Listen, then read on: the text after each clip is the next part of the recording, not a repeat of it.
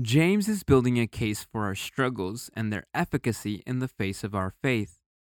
As well, he is building our identity in Christ as the most valuable and important thing in our lives. He is doing this because his ultimate goal is to build our faith by helping us understand how we are refined, how God designs us into the believers he would have us be, and how we can continue to grow closer and lean more clearly into him.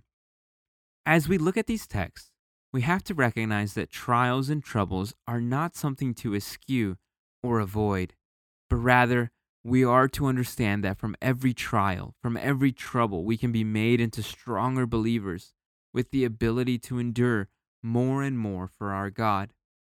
The point is not so much that we should look forward to suffering, but rather that suffering can be used to great advantage in our lives of faith. The design of our faith comes from God, and as we tap into it, we begin to understand that everything can be used to grow us, refine us, and teach us lessons that will build our faith and our lives of faith. For James, the idea of our lives and our faith lives are not bifurcated. Rather, they are seen as a whole. We are not people with lives of faith. We are faithful people, living lives and lives of faith that are interconnected and even one. This means that every trial and trouble is a faith issue, and that every faith issue is a life issue. I will say it again Every trial and trouble is a faith issue, and every faith issue is a life issue. And the author wants us to remember that trials and troubles can take many forms. He even mentions the idea of wealth being a trouble we might have to live through. Of course, we would all love to have those particular issues in our lives, it seems. However, to have too much is just as much of a problem as to have too little. While it may not be seen as such, Wealth has not proven to be a source of happiness. This has been proven too many times over the years and centuries of human existence. Here are some questions to get you thinking.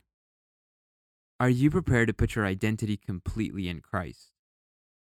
Are you willing to see the opportunity in the trials and troubles you will inevitably have to endure? If you put your identity in Christ, what would that mean to you every day? every hour, every minute? Is there someone you greatly admire in faith that you would like to echo in your life? Can you reach out to them and ask for mentorship? What is the design you would like your faith to take? How can you be explicit in identifying what that ultimate design looks like in your life so you can begin to engineer your path to it? Who are examples from Scripture you would like to emulate? Why is faith so hard sometimes? What sort of trials and troubles are you currently experiencing, and how is it growing you closer to Christ?